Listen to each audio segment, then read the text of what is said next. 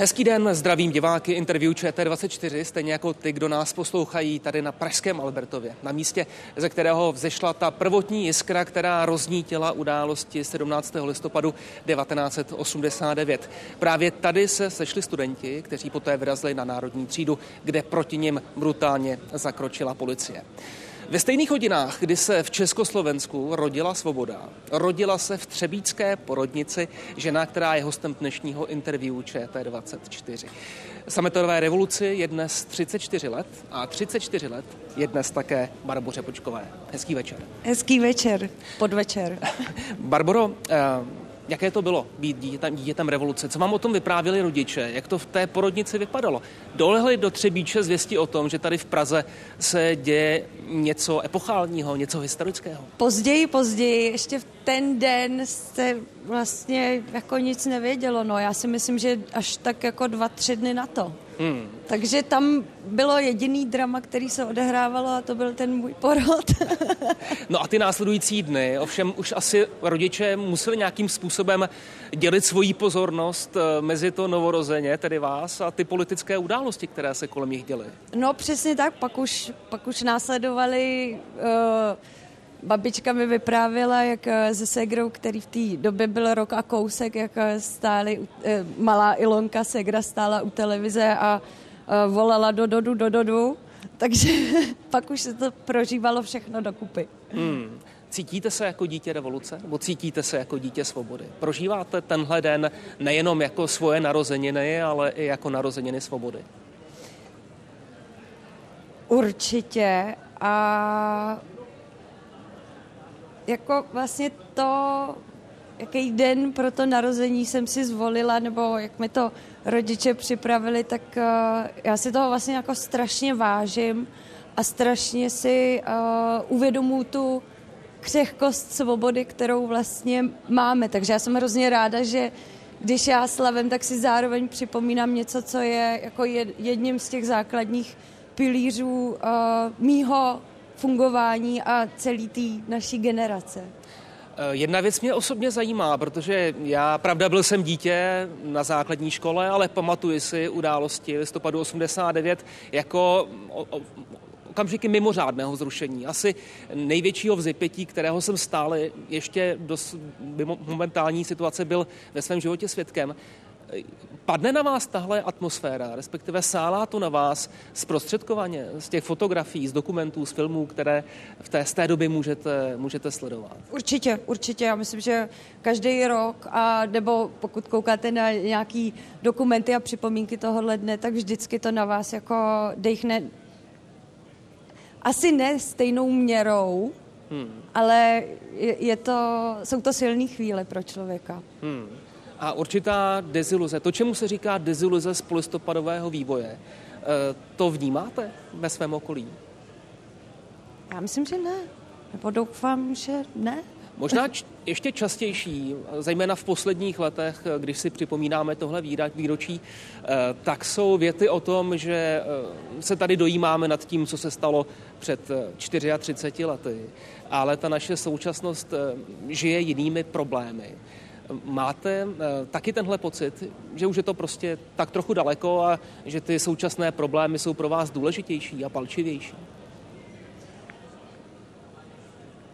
Každá doba, každá chvíle, v které se ocitáme, něco přináší, nějaký víc, méně náročnější okamžiky, ale já si nemyslím, že by se mělo úplně jako ne plivat, zlehčovat to, nebo vlastně snažit se nějakým způsobem trošku vlastně jako urážet to, co ty naši přeci rodiče, prarodiče, co si jako vytrpěli a co nám vlastně, co my jsme dostali zadarmo hmm. určitým způsobem, za co oni platili a to, co my vlastně máme zadarmo a do čeho jsme se narodili a bereme to jako samozřejmost. Vlastně je to pro nás plně jako něco automatického, co máme a naopak si myslím, že neustále je potřeba si to připomínat, protože to opravdu úplně automatický není, to, co hmm. máme a v čem, do čeho jsme se narodili.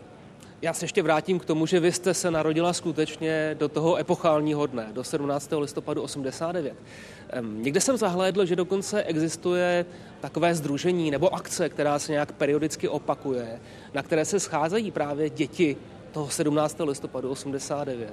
Byla jste se tam někdy podívat? Já jsem tam byla jednou, to bylo na, myslím si, 25. výročí. Tam se nás sešlo asi ty jo, plácnu 15-20 z celé republiky a bylo to hrozně hezký setkání. Já jsem se tam uh, vlastně seznámila s Janem Malindou, který uh, s kterým jsem se později viděla i u případů prvního oddělení. Pardon, to jsem psal. neviděl. Jan Malinda se také narodil 17. listopadu Ne, ne, ne, ten to organizoval. Ten to, ten to organizoval. Takže s tím já jsem se tam setkala, to ještě vtipný, protože on mi potom uh, pár let na to zpátky povídal, že si říkal, tyjo, nějaká herečka tady a je neznám chudák, ta bude někde v kavárně jednou a pak měla radost, když jsme se viděli na případech. Že... K, tomu se, k tomu se ještě dostanu, jak velmi intenzivně jste se viděli. Um, jenom v souvislosti s tímto setkáním já jsem jenom zahlédl, že některý z účastníků řekl, no socialismus to už je pro mě pravěk. Je to pro vás pravěk? Je to Vůbec něco ne. pro vás um, nesprostředkovatelné? Ne, ne, já si nemyslím, že to je něco, co je nějak jako strašně daleko. Já myslím, že právě tím, když se bavíme s, když se bavím s rodičema, když se bavím s prarodičema, nebo když se eh, když si pouštím nebo čtu si eh, příběhy, které jsou zaznamenané přes paměť národa a další jiný vlastně tady tyhle uskupení, tak mně přijde, že se to jako neustále aktualizuje pro nás, že se to připomíná a rozhodně pro mě socialismus není pravěk. Je to něco, co je pro mě velký vykřičník. Hmm. A teď bych rád zabrousil do sféry představivosti, protože vy jste úspěšná divadelní, filmová i seriálová herečka. Zkusila jste si někdy představit tuhle svoji kariéru v době normalizace? Zkusila jste si někdy představit, že byste třeba musela dělat eh, některé ty kompromisy, hrát eh, v propagandistických seriálech, chodit na školení z marxismu, leninismu? Teda, to je výborná otázka. A já si to ani nechci představovat. Mě z toho úplně, úplně mě projel uh, mráz po zádech. Já bych to asi nedokázala. Já bych asi hledala jinou profesi, kde bych nějak jako mohla svobodně dělat to, co můžu s čistým svědomím, ale neumím si představit, že bych ty záda musela vohýbat proto, abych si plnila nějaký jako svůj kariérní sen. Hmm. Když mluvíte o jiné profesi a o ohýbání zad, tak mě hned napadlo, že vy byste vlastně neměla takový problém hledat jinou profesi, protože vy jste vystudovaná fyzioterapeutka. Takže byste se nepochybně uh, Takže bych uživila asi masírovala i lidi. Eh, když jsme, když, jsme do toho, když jsme do toho zabrousili, eh, kdy vás vlastně napadlo, že nechcete masírovat lidi a že chcete hrát pro lidi? No, nějak úplně náhodou, nějak úplně by to tak jako prolítlo hlavou. Asi se ten nápad ve mně jako rodil nějakou delší dobu, ale pak takovým lusknutím prstů jsem si tak nějak jako podala přihlášku na damu a řekla jsem si, buď mě vezmou nebo ne a oni mě vzali. Po druhý to jde takhle snadno stát se herce? To kdybych to byl nevím. věděl, tak... já, jsem, já si upřímně z těch přijímaček moc nepamatuju, protože jsem byla strašně nervózní. A fakt jsem si řekla, jednou to zkusím, buď jo, nebo ne. Hmm. A když tak budu vlastně dál, dál pokračovat v tom, co dělám, a nebo hmm. si jako budu hledat tu svou cestičku. A to vám bylo trošku. 25, jestli si dobře jo. vybavuji. Jo, jo, jo. A skutečně do té doby, respektive do minimálně 20 let, eh, vás prostě hraní nezajímalo?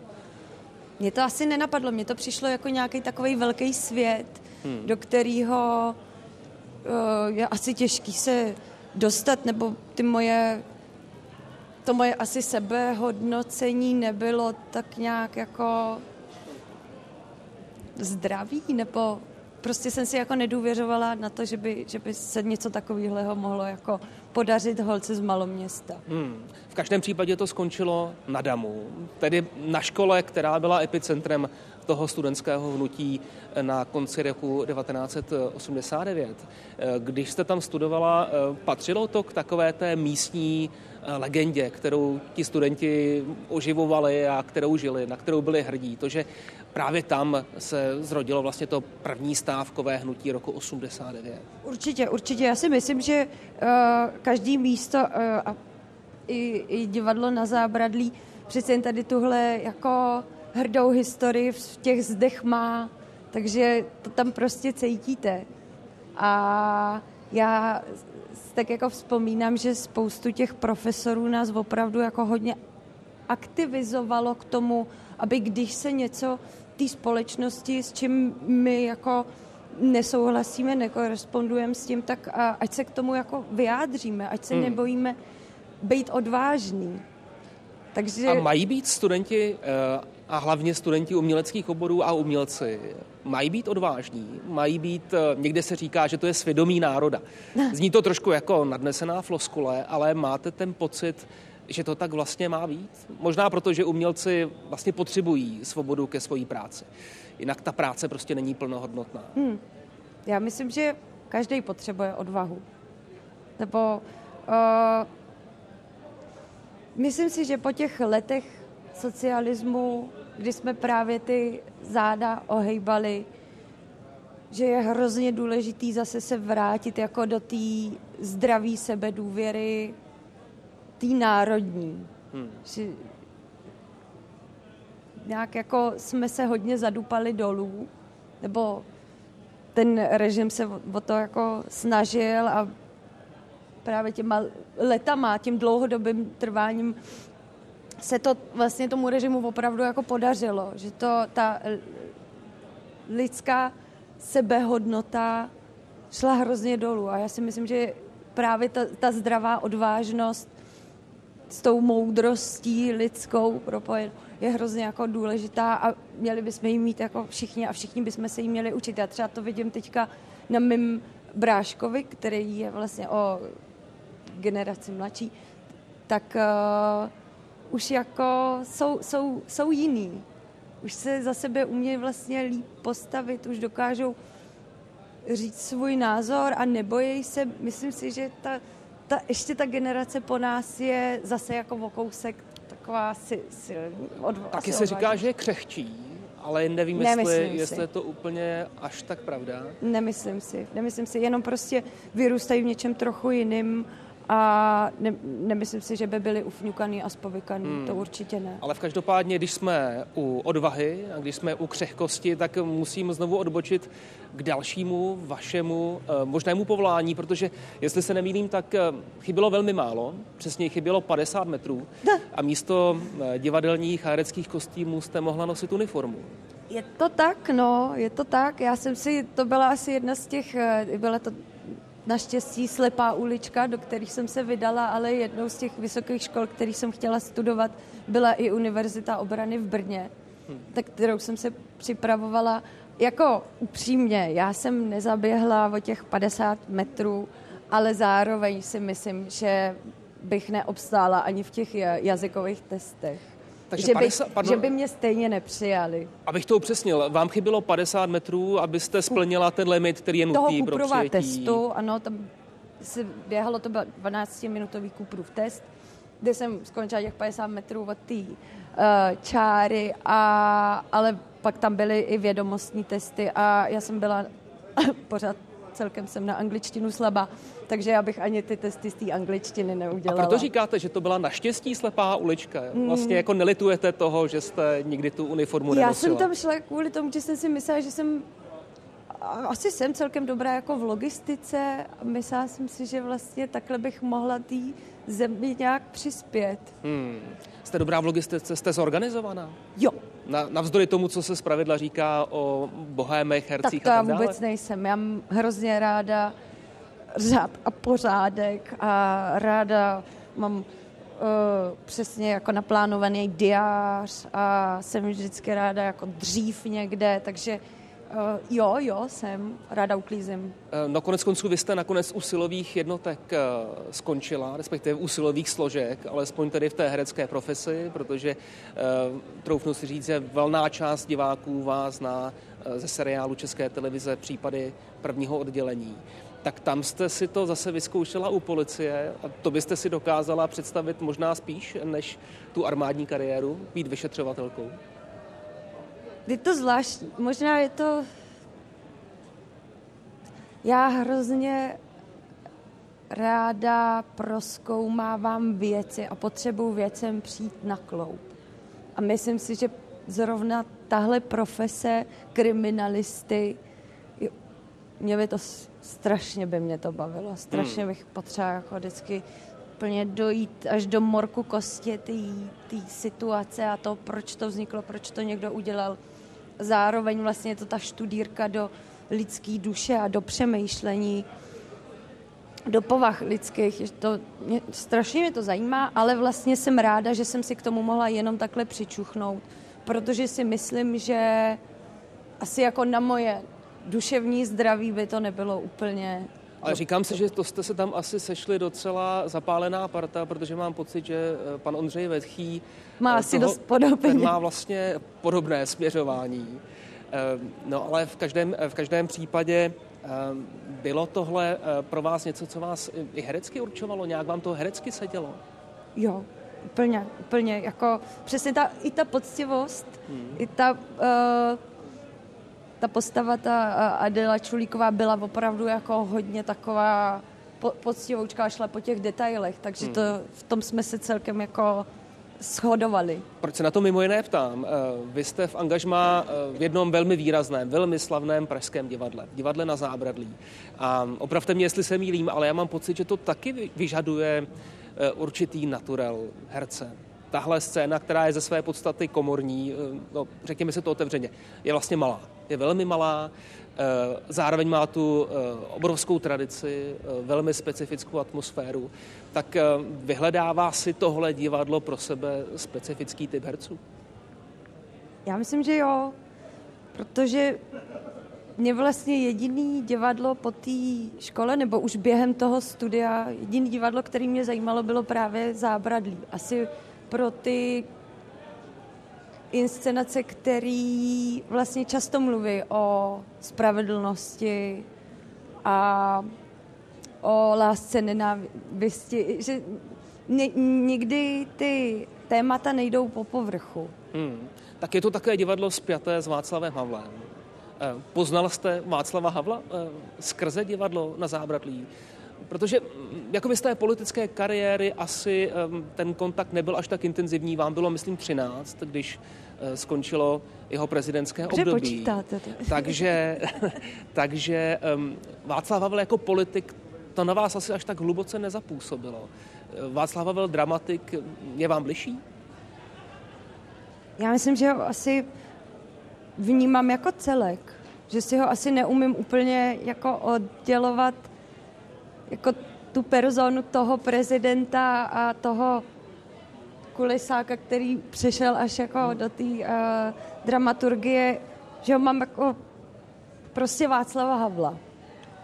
A co to pro vás znamená, když se tohle jméno řekne? Co to je to znamená? právě jeden z těch uh, nejčistších pilířů a taková jako pro mě asi de- definice té svobody. Hmm. Že když si sama nad, eh, když si sama v hlavě přemýšlím nad, nad svobodou, nad demokracií, tak vlastně si neumím vydělit to, že by tam ten prezident Havel, pan Václav Havel nebyl. Hmm. No, eh, vy také hrajete ve hře, eh, která se inspiruje dobou, kdy se ta svoboda u nás krystalizovala. 90. lety eh, ve hře, eh, která se jmenuje Discoland, eh, která mimo jiné vypráví příběh mafiánského bose Jonáka. Tohle je to, co pro vás určovalo 90. léta? Je to ten obraz 90. let ve vašich očích? Je to pro mě odraz to těch pražských devadesátek. Hmm. Jako, já už jsem vlastně v těch devadesátkách nějak vyrůstala, sice jsem byla maličká, ale už jsem jako vnímala nějak mě naštěstí neformovali. Hmm. A protože přece jen ta vesnice a maloměsto prožívala ty devadesátky úplně jinak. A jak jste je prožívala vy na vesnici a v malém městě? Tak jako, jako obyčejný malý dítě jezdila jsem na kole, běhala jsem, hmm. jsem tak jako di, di, si divočela asi. No ono se říká, že kdo si pamatuje 90. léta, tak je neprožil. Eh, což asi tedy nebude váš příklad, vy jste skutečně na to ještě neměla věk, eh, takhle divoce je zažívat. Ale já jsem tuhle větu slyšel od vašeho hereckého kolegy, mimo jiné právě eh, ze hry Discolent od Petra Čtvrtníčka. Tak nevypráví vám někdy o tom, co to znamenalo prožít devadesátky? Protože on je tedy prožil opravdu se vším všude, mimo jiné i s českou sodou na české televizi. Není Petr Čtvrtníček pro vás tak trochu ten, ten správný pamětník pro 90? Jako je to zajímavé, ale mě to vlastně nikdy nenapadlo. Tak si... Určitě nám vlastně Petr Čtvrtníček uh, nám pořád něco povídá, hmm.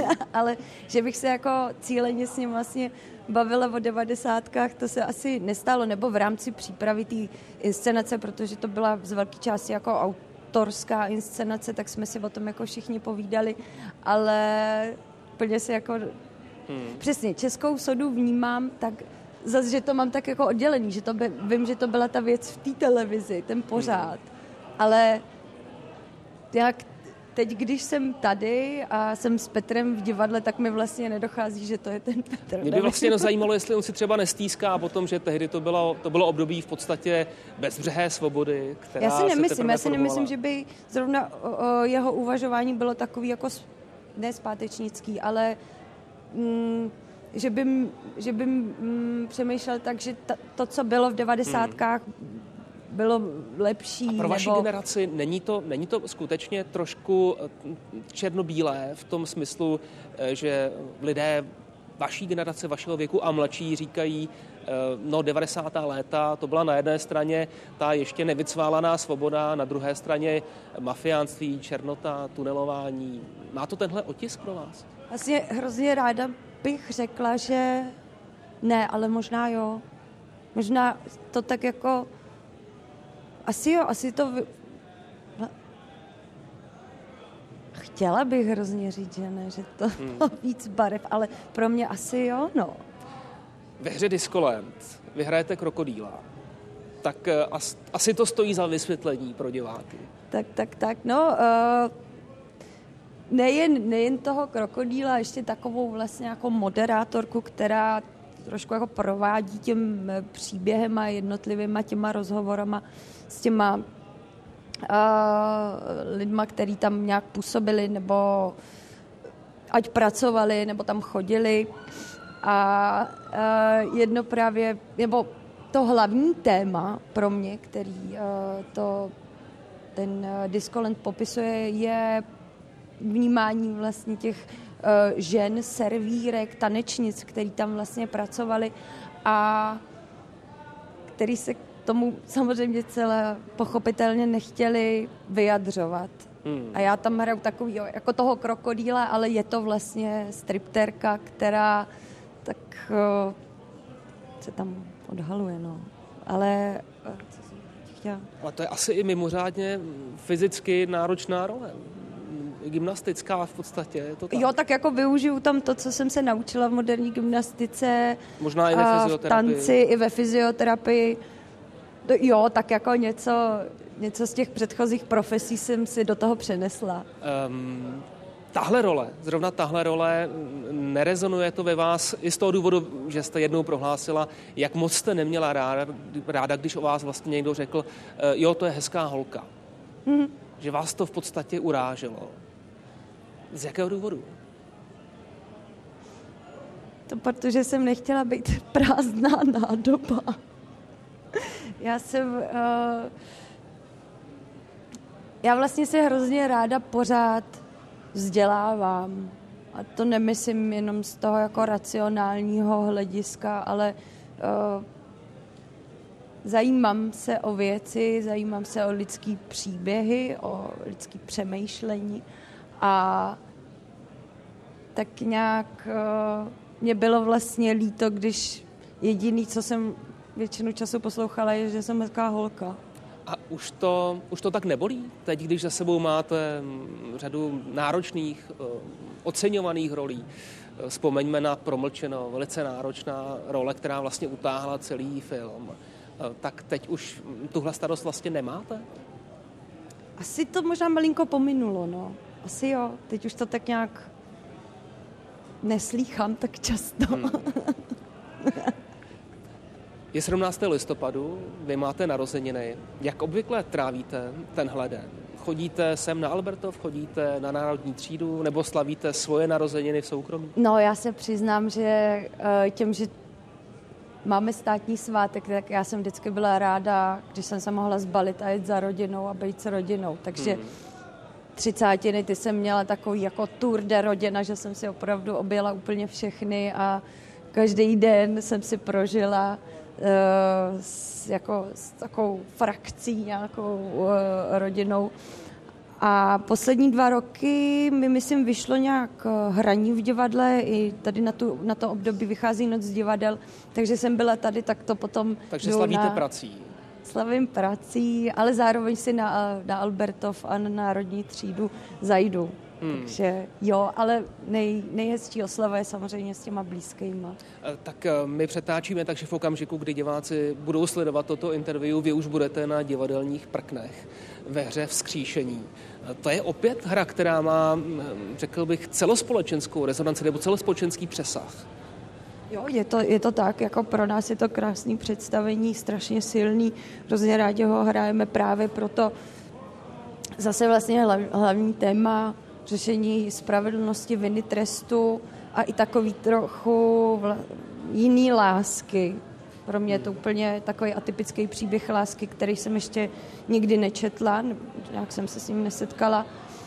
A e, zvu vás, je to, je to krásný představení. Je to uh, vlastně Tolstýho hra, ale v dramatizaci Armina Petrase, kdy ten Tolstý velice jako silně kritizuje celý uh, ruský uspořádání, systémy věznic, no, kdybych měl, kdybych měl citovat z anotace, tam zní, uh, je to hra o poměrech v zemi, kde všichni žijí jen pro sebe a slova o Bohu jsou podvod. Zaznívá v tomhle pro vás něco o České republice?